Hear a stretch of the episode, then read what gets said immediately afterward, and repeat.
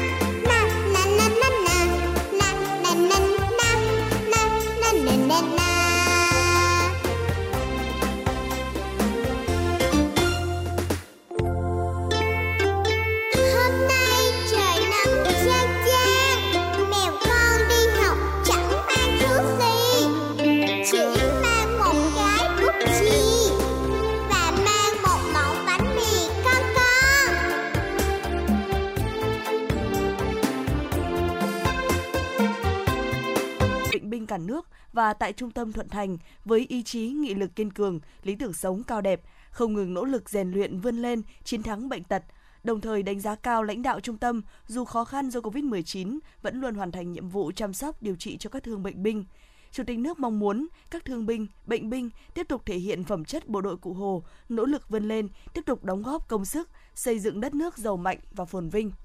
Nhân dịp này, Chủ tịch nước đề nghị các bộ, ngành, địa phương quan tâm phát triển sâu rộng, nâng cao chất lượng các phong trào, chương trình đền ơn đáp nghĩa, tạo điều kiện thuận lợi để thương binh, bệnh binh, gia đình liệt sĩ và người có công với cách mạng tiếp tục phát huy ý chí tự lực tự cường, vươn lên trong cuộc sống. Trước đó, trong chiều cùng ngày, Chủ tịch nước đã tới thăm mẹ Việt Nam anh hùng Nguyễn Thị Ngân, 102 tuổi, ở khu Cô Mễ, phường Vũ Ninh, thành phố Bắc Ninh.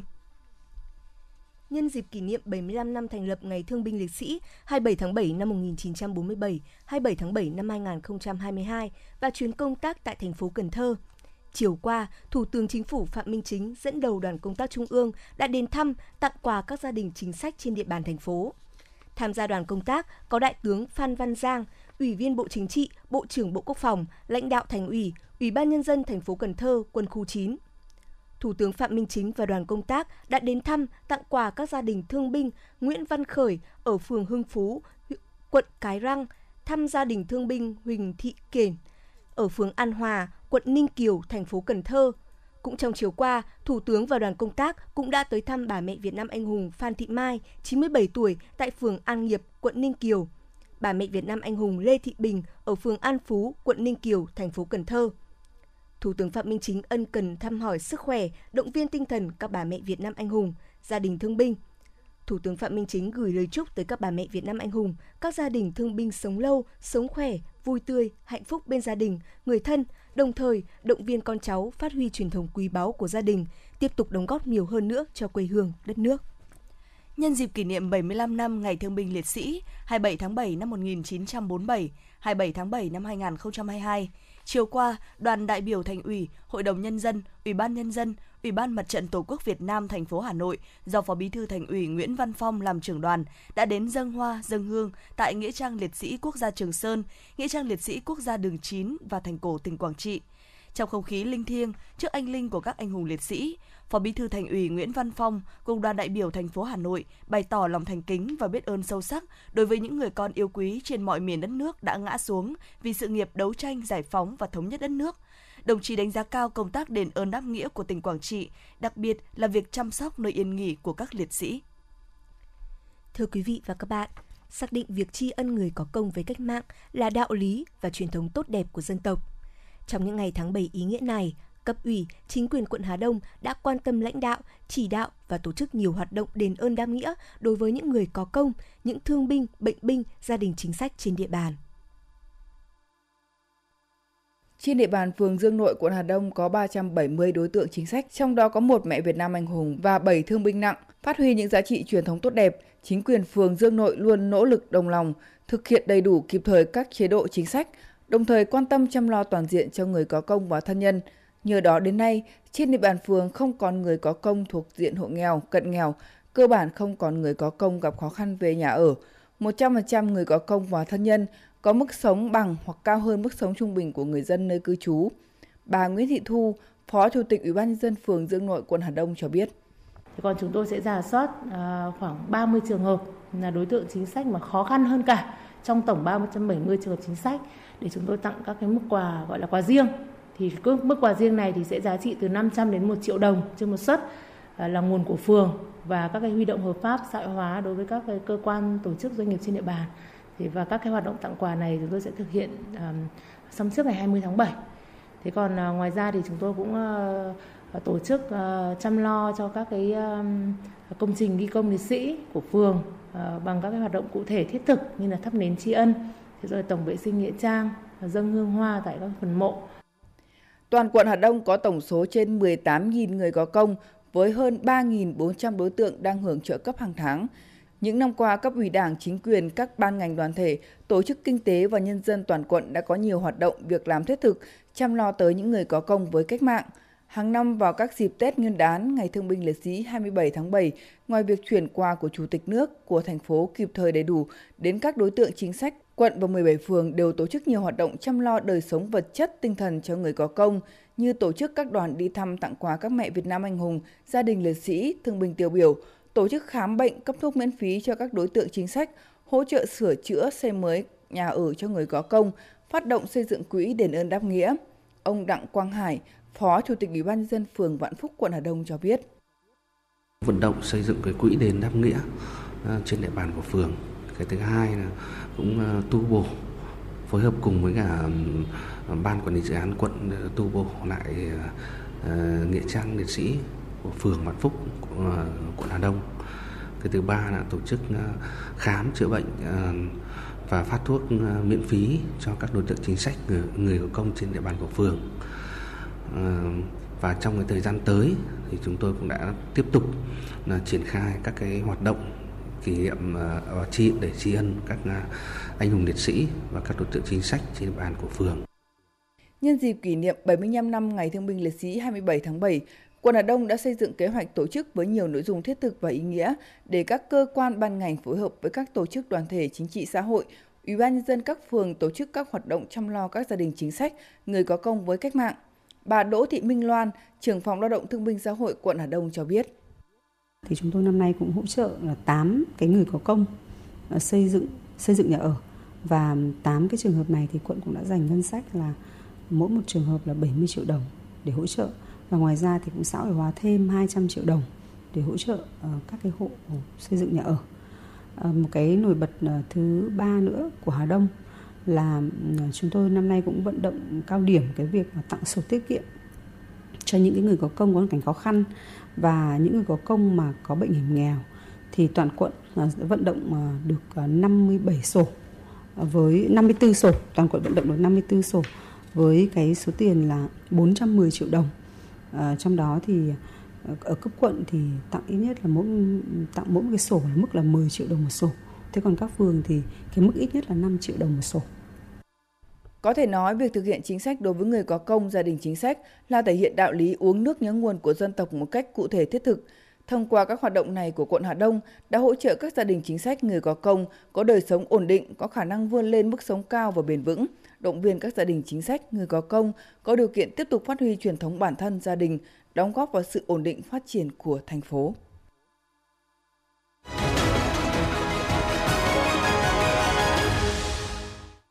Chuyển sang với những thông tin kinh tế đáng chú ý. Chiều qua, Thủ tướng Chính phủ Phạm Minh Chính đã khảo sát hiện trường và có cuộc làm việc với các bộ ngành địa phương nhằm quyết liệt thúc đẩy tiến độ các dự án nâng công suất sân bay Tân Sơn Nhất, giải quyết tình trạng quá tải, ùn tắc tại sân bay này. Kết luận cuộc họp, Thủ tướng Phạm Minh Chính nêu rõ, ngành hàng không đang phục hồi mạnh mẽ, nhiều tuyến bay nội địa đã sôi động hơn cả trước khi bùng phát dịch. Sắp tới, khi chúng ta mở lại toàn bộ các đường bay quốc tế, thì tình trạng quá tải có thể nhiều hơn. Do đó, cần tính toán, lựa chọn phương án có lợi nhất cho dân, cho nước. Thủ tướng đề nghị các địa phương, cơ quan phối hợp chặt chẽ, khẩn trương giải quyết các vướng mắc kể trên và những phát sinh nếu có, góp phần giải quyết tình trạng ách tắc quá tải tại cảng hàng không Tân Sơn Nhất, tránh bức xúc cho nhân dân, nhất là sau đại dịch COVID-19, các hoạt động giao thương phục hồi, phát triển. Các cơ quan phối hợp chặt chẽ, hoàn thành các thủ tục bàn giao đất trong tháng 7 năm 2022, giải phóng 12 ụ bê tông trong quý 3 năm nay, đồng thời phấn đấu toàn thành việc uh, hoàn thành việc xây dựng mới các ụ bê tông trong quý 3 năm 2022 theo tinh thần lưỡng dụng, vừa sử dụng cho quốc phòng, vừa sử dụng cho mục tiêu dân sự kinh tế. Thủ tướng giao Phó Thủ tướng Lê Văn Thành trực tiếp chỉ đạo. Văn phòng Chính phủ thông báo, hướng dẫn thủ tục và các nhiệm vụ cụ thể của các bộ ngành địa phương và theo dõi, đôn đốc, kiểm tra việc thực hiện các nhiệm vụ nói trên. Các vướng mắc về cơ chế chính sách liên quan tới thẩm quyền của chính phủ sẽ được giải quyết trong phiên họp chính phủ chuyên đề sắp pháp luật sắp tới. Việc áp dụng cơ giới hóa trong sản xuất lúa của Hà Nội hiện mới tập trung chủ yếu ở khâu làm đất đạt gần 100% diện tích, khâu thu hoạch đạt 90% diện tích, còn khâu còn khâu gieo cấp tỷ lệ áp dụng cơ giới hóa vẫn thấp, mới chỉ đạt 2,55% diện tích. Theo các chuyên gia nông nghiệp, nguyên nhân khiến quá trình cơ giới hóa đồng bộ của Hà Nội gặp nhiều khó khăn là do yếu tố chủ quan và khách quan, chủ yếu là do nền nông nghiệp của Hà Nội có quy mô nhỏ, tính hợp tác sản xuất hàng hóa chưa cao nên việc đầu tư cơ giới hóa gặp nhiều khó khăn, nhất là các loại máy có công suất lớn. Để thúc đẩy tỷ lệ cơ giới hóa trong nông nghiệp tăng cao, nhất là khâu gieo cấy, trong năm 2022, Sở Nông nghiệp và Phát triển Nông thôn Hà Nội đã chú trọng phát triển các mô hình ứng dụng mạ khay, cấy máy quy mô tập trung trên 10 hecta một điểm tại 7 xã của các huyện Hoài Đức, Quốc Oai, Thạch Thất, Đông Anh với quy mô 270 hectare những mô hình này sẽ giúp cho các địa phương đúc rút kinh nghiệm, có giải pháp ứng dụng phù hợp. Theo Bộ Tài chính, trong 6 tháng đầu năm, ngành thuế và hải quan đã thu hồi được gần 16.400 tỷ đồng nợ động thuế để nộp vào ngân sách nhà nước. Trong đó, riêng lĩnh vực thuế thu hồi nợ trên 16.200 tỷ đồng. Ngay từ đầu năm, Tổng cục Thuế đã được Bộ Tài chính giao chỉ tiêu thu nợ và chỉ tiêu nợ thuế cho các cục thuế để lập kế hoạch thu nợ theo tháng, quý và giao chỉ tiêu thu nợ đến từng cán bộ, công chức quản lý nợ, gắn trách nhiệm của lãnh đạo đơn vị với nhiệm vụ thu hồi nợ thuế của đơn vị.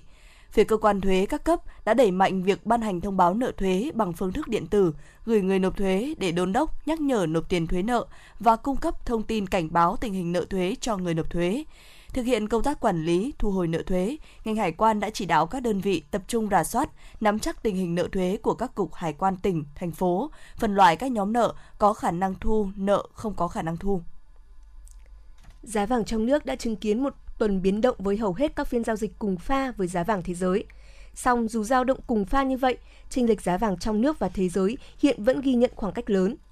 Ở thời điểm chốt phiên cuối tuần, khi giá vàng thế giới đang ở ngưỡng 1.742,3 đô la Mỹ một ounce, sau khi quy đổi, giá vàng thế giới giao dịch khoảng 49,8 49,85 triệu đồng một lượng, trong khi đó, giá vàng SJC cập nhật cùng thời điểm giao dịch là 67,95 triệu đồng một lượng mua vào và 68,57 triệu đồng một lượng bán ra, nghĩa là chênh lệch giữa hai thị trường khoảng 19 triệu đồng một lượng.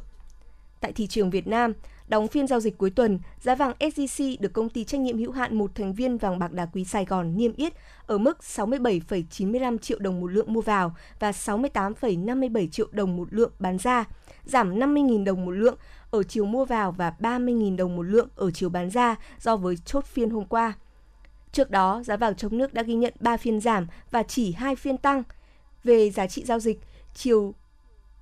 có thời điểm tới 250.000 đồng một lượng, trong đó chiều tăng không quá 50.000 đồng một lượng. Với mức giao dịch này, giá vàng đã đánh mất 250.000 đồng một lượng cả tuần qua.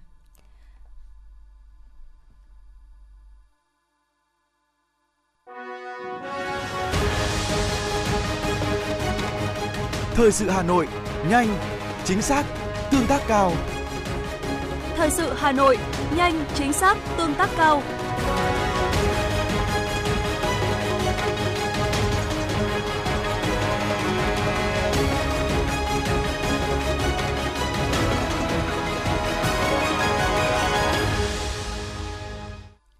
Chuyển sang với những thông tin đáng chú ý khác. Tối qua, Giám đốc Sở Giáo dục và Đào tạo Hà Nội Trần Thế Cương đã ký quyết định số 1042 về điểm chuẩn trúng tuyển vào lớp 10 các trường trung học phổ thông công lập không chuyên trên địa bàn thành phố Hà Nội năm học 2022-2023. Kỳ thi tuyển sinh vào lớp 10 trung học phổ thông tại Hà Nội diễn ra trong 2 ngày, 18 và 19 tháng 6 năm 2022 với gần 107.000 thí sinh dự thi. Theo chỉ tiêu đã được Ủy ban nhân dân thành phố Hà Nội phê duyệt, tỷ lệ chỉ tiêu tuyển sinh vào các trường trung học phổ thông công lập chiếm hơn 60%. Thí sinh lưu ý, nếu đã trúng tuyển nguyện vọng 1 thì không được xét tuyển nguyện vọng 2 và nguyện vọng 3. Thí sinh không trúng tuyển nguyện vọng 1 được xét tuyển nguyện vọng 2. Thí sinh không trúng tuyển nguyện vọng 1 và nguyện vọng 2 thì được xét tuyển nguyện vọng 3. Cũng trong tối qua, điểm chuẩn trúng tuyển bổ sung vào lớp 6 trường Trung học phổ thông chuyên Hà Nội Amsterdam năm học 2022-2023 cũng được Sở Giáo dục và Đào tạo Hà Nội công bố. Theo đó, điểm chuẩn trúng tuyển bổ sung vào lớp 6 trường Trung học phổ thông chuyên Hà Nội Amsterdam năm học 2022-2023 là 17 điểm. Căn cứ về điểm chuẩn trúng tuyển, Sở Giáo dục và Đào tạo Hà Nội giao hiệu trưởng trường Trung học phổ thông chuyên Hà Nội Amsterdam tổ chức tiếp nhận hồ sơ trúng tuyển của học sinh theo quy chế tuyển sinh của Bộ Giáo dục và Đào tạo và hướng dẫn tuyển sinh của Sở Giáo dục và Đào tạo Hà Nội. Tối qua, tại Trung tâm Bảo trợ và Phát triển Nghệ thuật APD, quận Hai Bà Trưng, Hà Nội, mạng lưới Vì một Hà Nội đáng sống phát động giải thưởng Vì một Hà Nội đáng sống. Giải thưởng Vì một Hà Nội đáng sống được phát động nhằm tôn vinh những hành động cụ thể của các tổ chức, cá nhân đóng góp vào sự nghiệp bảo tồn và phát triển của Hà Nội trên nhiều lĩnh vực văn hóa, môi trường, xã hội. Giải gồm 3 hạng mục chính đó là hạng mục văn hóa nghệ thuật, tôn vinh những tác phẩm, chương trình, dự án văn hóa nghệ thuật góp phần nâng cao đời sống văn hóa cho người dân thủ đô hạng mục môi trường, không gian đô thị dành cho các hoạt động, dự án đóng góp vào việc cải thiện môi trường, mở rộng, cải tạo không gian đô thị, tăng chất lượng sống cho người dân. Hạng mục hòa nhập tập trung tôn vinh những hoạt động, dự án hỗ trợ các nhóm yếu thế, khó khăn hoặc các hành động thúc đẩy sự thấu cảm, không kỳ thị, tôn trọng sự đa dạng và bình đẳng nhằm xây dựng văn hóa đô thị nhân văn. Đặc biệt, giải còn có hạng mục riêng dành cho nhân vật của năm, tôn vinh những cá nhân có đóng góp nổi bật về văn hóa, xã hội và môi trường cho Hà Nội. Trước diễn biến khó lường của dịch COVID-19, nhất là việc xuất hiện biến chủng mới BA5 của virus SARS-CoV-2 đã xâm nhập vào Việt Nam, làm gia tăng nguy cơ bùng phát dịch bệnh trở lại, thì việc tiêm mũi 4 vaccine phòng COVID-19 là để duy trì bền vững hiệu quả phòng chống dịch COVID-19. Thực hiện kế hoạch Ủy ban Nhân dân thành phố về việc triển khai tiêm vaccine phòng COVID-19 mũi 4 cho người dân trên địa bàn – các địa phương đã xây dựng kế hoạch triển khai nhiệm vụ tới các phòng ban, các phường, xã, thị trấn đảm bảo an toàn trong tiêm chủng và đúng tiến độ theo hình thức tiêm chủng chiến dịch. Thưa quý vị và các bạn, bản chất của virus SARS-CoV-2 có sự tiến hóa khôn lường, đã có nhiều biến thể mới và có thể có nhiều biến thể hơn trong tương lai, thậm chí có thể trở thành biến chủng mới, tức là virus SARS-CoV-3, 4 có thể xuất hiện. Một khi chủng virus lưu hành thì vẫn có nguy cơ mắc bệnh nặng Do đó, điều tốt nhất là phải tiêm phòng vaccine để bảo vệ tất cả. Nhằm làm rõ hơn vai trò của vaccine, một vũ khí chiến lược quan trọng trong công tác phòng chống dịch, Cổng thông tin điện tử Chính phủ đã tổ chức cuộc tọa đàm Tại sao phải tiêm mũi 3, mũi 4 phòng COVID-19 trong bối cảnh hiện nay? Phản ánh của phóng viên Như Hoa. Trao đổi tại tọa đàm, giáo sư tiến sĩ Phan Trọng Lân, Cục trưởng Cục Y tế Dự phòng cho biết, với sự tiến hóa khôn lường của virus SARS-CoV-2 như hiện nay, các biện pháp phòng chống lây lan nhanh hoặc các biện pháp hành chính xã hội hoặc thuốc khó có thể đáp ứng được một cách lâu dài. Tuy nhiên, vaccine sẽ tạo miễn dịch cho con người, giúp chúng ta đi lại thoải mái mà vẫn an toàn. Giáo sư tiến sĩ Phan Trọng Lân phân tích, với các biến thể phụ hiện nay của Omicron, chúng ta vẫn có khả năng đáp ứng phòng bệnh từ vaccine. Không ai mắc bệnh, nhưng bệnh không nặng mặc dù tốc độ lây lan của virus rất nhanh. Nếu chúng ta liên tục tiêm vaccine theo chỉ định thì vẫn đáp ứng được khả năng phòng bệnh nặng và tử vong. Tức là chúng ta vẫn vừa mở cửa phát triển kinh tế xã hội, vừa thực hiện các biện pháp phòng chống dịch như hiện nay. Đối với tình huống xấu nhất có thể dự báo, đó là những chủng biến thể mới không còn hiệu quả đối với vaccine. Virus lây lan nhanh và xuất hiện nhiều ca nặng thì chúng ta phải kết hợp tất cả các biện pháp và kinh nghiệm phòng chống dịch trong thời gian qua, bao gồm cả biện pháp hành chính xã hội để bảo vệ sức khỏe, tính mạng của người dân trên hết, trước hết. Giáo sư tiến sĩ Phan Trọng Lân nói. Đối với Việt Nam của chúng ta thì các cái mũi cơ bản là gần như là tháng 12 à, năm 2021 và thậm chí đến tháng 2 à, 2022 là gần như phủ hết cả cái mũi cơ bản. Như vậy đến nay là nó đã từ 4 và thậm chí trên 6 tháng. Như vậy miễn dịch đối với những người này nó giảm và đặc biệt như vừa rồi là của tổ chức giới có nói nữa là trên những cái người mà suy giảm miễn dịch những người lớn tuổi thì nó còn giảm hơn nữa như vậy những cái đối tượng này thì chúng ta tiêm nhắc à, đúng lịch đủ liều là rất quan trọng để chúng ta duy trì cái miễn dịch. Nhận định tại tọa đàm, các đại biểu cho rằng đại dịch COVID-19 toàn cầu đến nay tuy cơ bản được kiểm soát, song tình hình dịch bệnh vẫn diễn biến hết sức phức tạp, khó lường. SARS-CoV-2 vẫn liên tục biến đổi với các biến chứng có tốc độ lây lan nhanh hơn, khó xác định, tiền lượng được tính chất nguy hiểm của các biến thể. Do đó có thể gây ra thiệt hại nặng nề hơn, mức độ tăng nặng cũng như tử vong. Omicron là biến thể phổ biến trên thế giới hiện nay, nhưng vẫn chưa phải là biến thể cuối cùng. Theo các đại biểu, vaccine vẫn được coi là một trong những vũ khí chiến lược hiệu quả và quan trọng hàng đầu để bảo vệ sức khỏe, tính mạng của người dân và cộng đồng.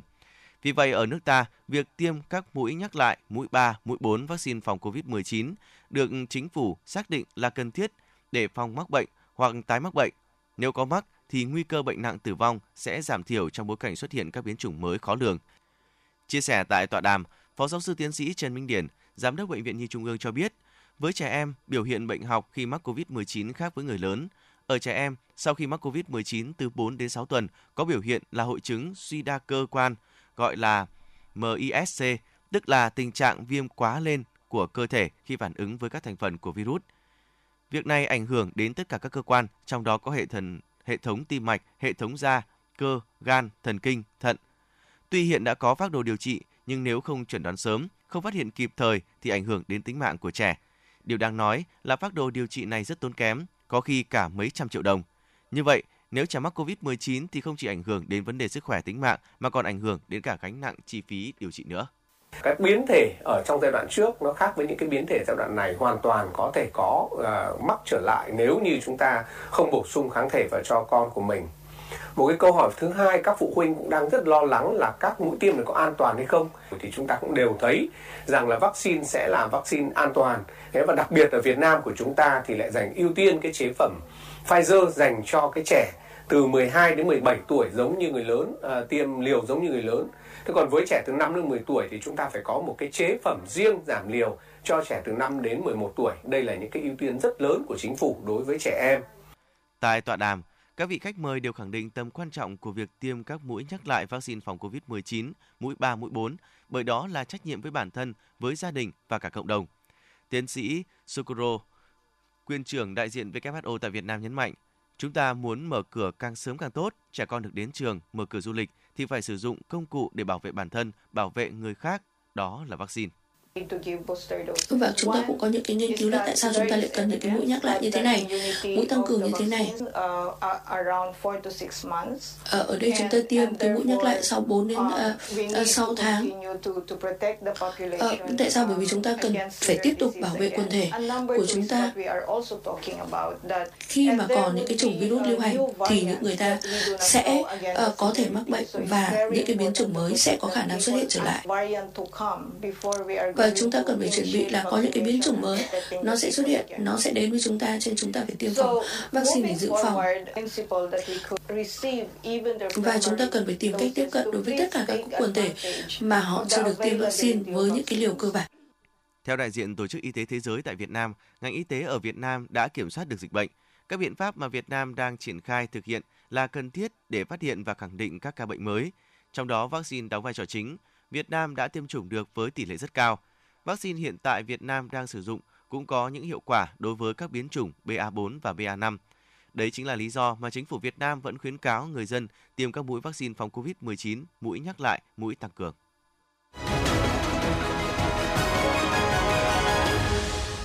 Chuyển sang phần tin thế giới. Hội đồng Nhân quyền Liên Hợp Quốc đã kết thúc khóa họp thường kỳ lần thứ 50 với 23 nghị quyết và một quyết định được thông qua – trong đó có nghị quyết về biến đổi khí hậu và quyền con người do Việt Nam cùng Bangladesh và Philippines soạn thảo, đề xuất tập trung vào quyền lương thực và biến đổi khí hậu. Khóa họp 50 Hội đồng Nhân quyền diễn ra theo hình thức kết hợp giữa trực tuyến, bao gồm 9 phiên đối thoại với Cao ủy Nhân quyền Liên Hợp Quốc, 8 phiên thảo luận chuyên đề với các chủ đề và 27 phiên đối thoại với các thủ tục đặc biệt, một phiên thảo luận khẩn cấp về tình hình nhân quyền của phụ nữ và trẻ em gái tại Afghanistan –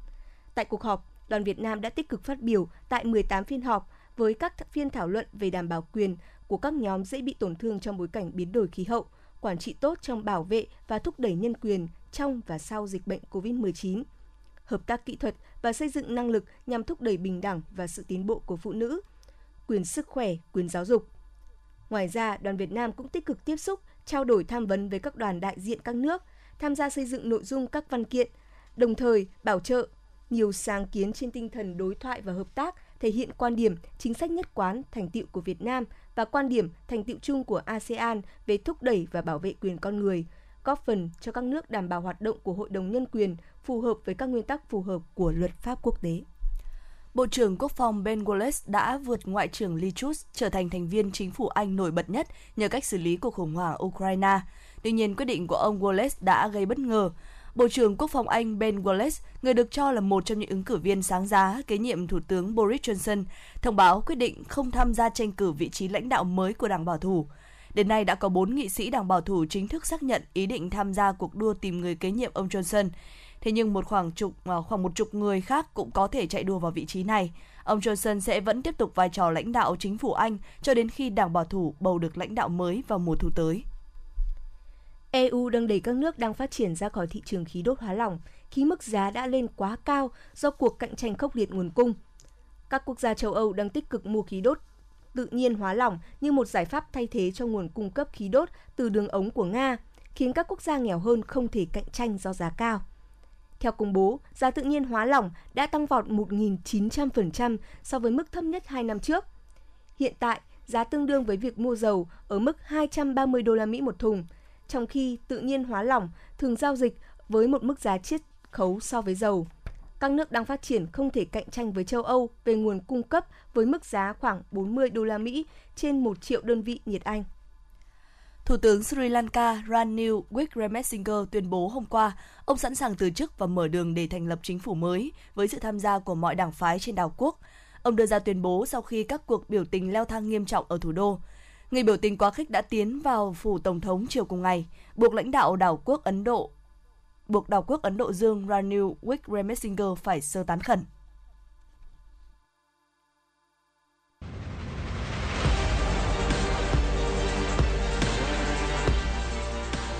Bản tin thể thao Bản tin thể thao